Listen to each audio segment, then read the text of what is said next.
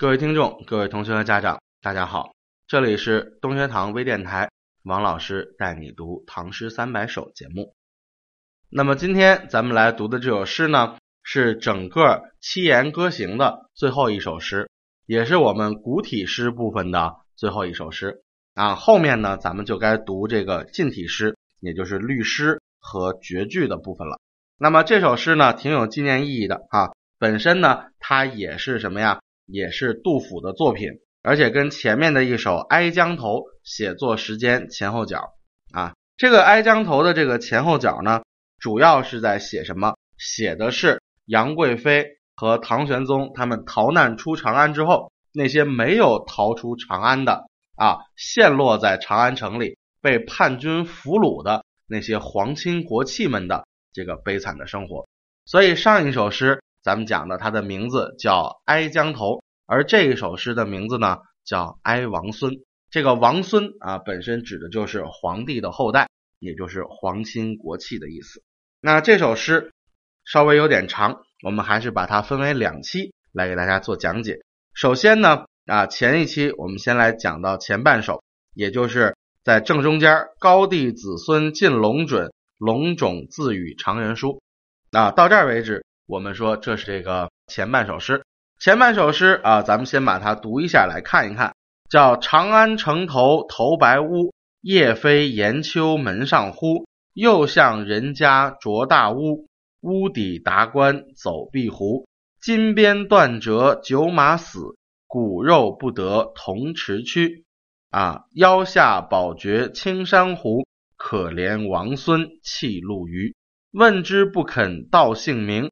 但道困苦岂为奴？已经百日窜荆棘，身上无有完肌肤。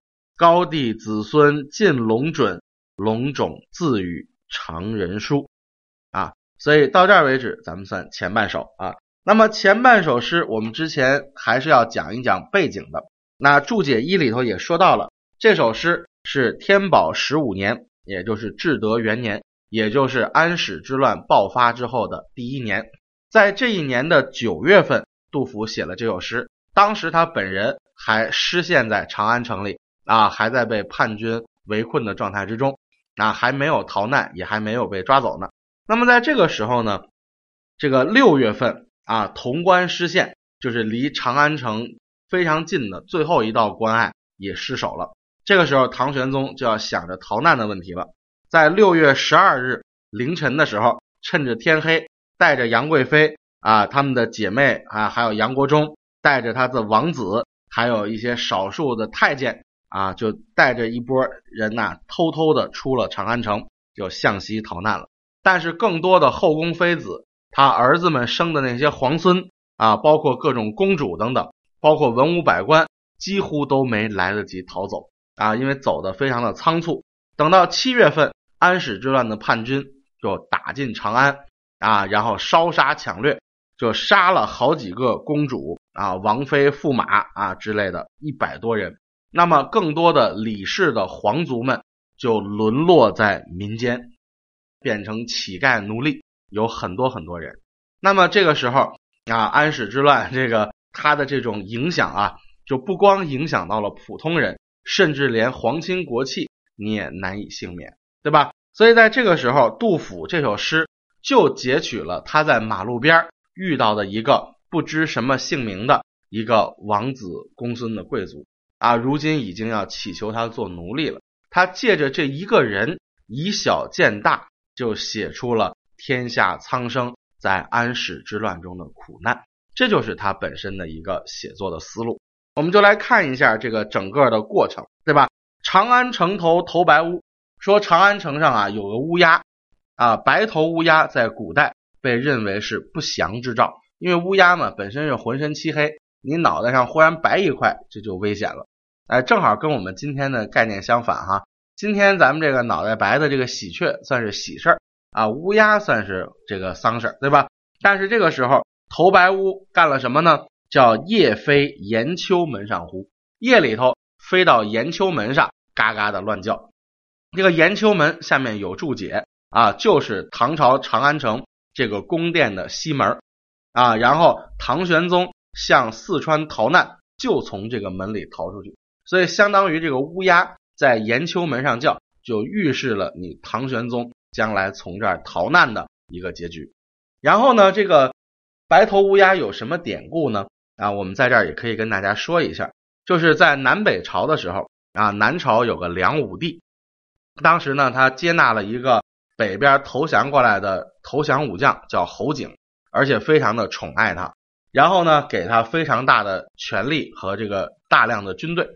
后来这个侯景就趁着梁武帝年老昏庸啊，就造反了，就酿成了侯景之乱，前后影响了四年的时间。才被平定下去。梁武帝本人被侯景关在宫殿里，活活的饿死了。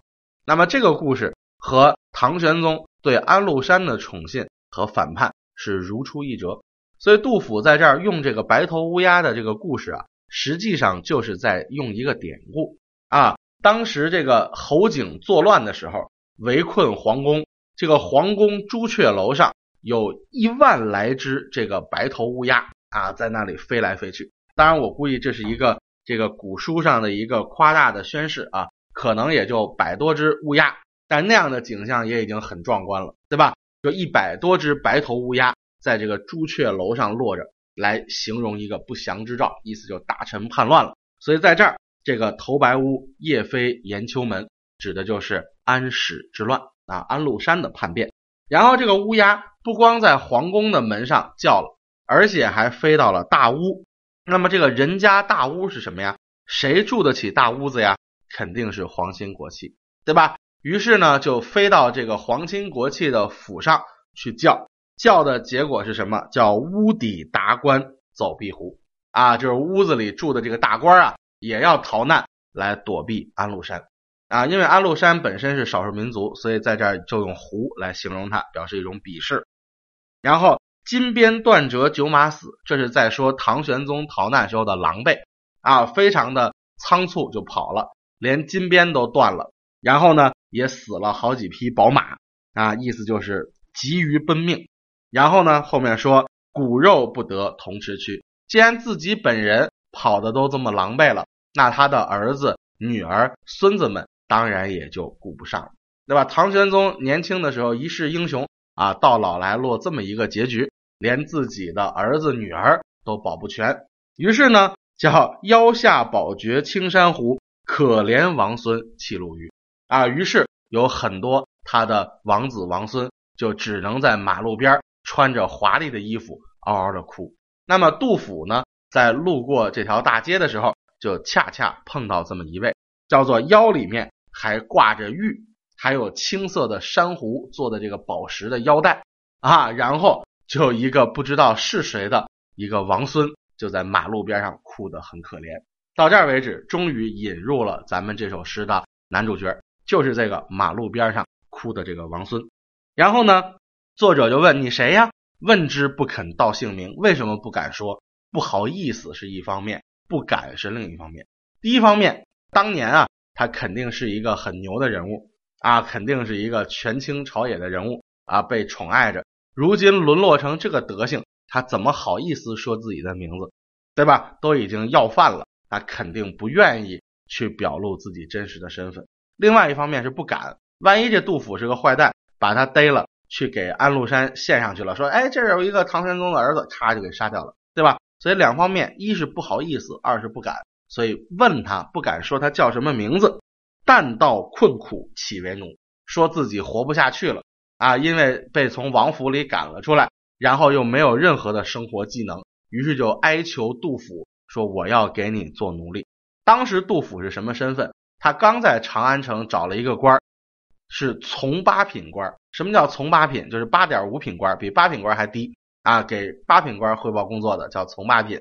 然后杜甫是个从八品的官儿，而且在安史之乱之后，长安城都陷落了，那你说他唐玄宗的官？还能不能接着当？不能当了。他本身也很困难，但这个王孙比他还困难，导致要在马路边上求他，愿意给他做奴隶。你想想，这个人是不是已经混得够惨的了啊？然后已经百日窜荆棘，说的是我已经在荒郊野地里活了一百多天了。那从七月份这个长安城失陷到九月份写这首诗啊，确实是两个多月了，将近一百天了。叫身上无有完肌肤啊，就是身上的皮肤啊都没有一块是完好无损的了。意思是身上又有伤，可能又脏兮兮的，可能又因为不卫生啊生了什么病等等的啊，身上没有一块是好肉了啊，所以这个人已经混这么惨了啊。说白了就在荆棘丛里过，可能还被荆棘拉的一条一条的，是吧？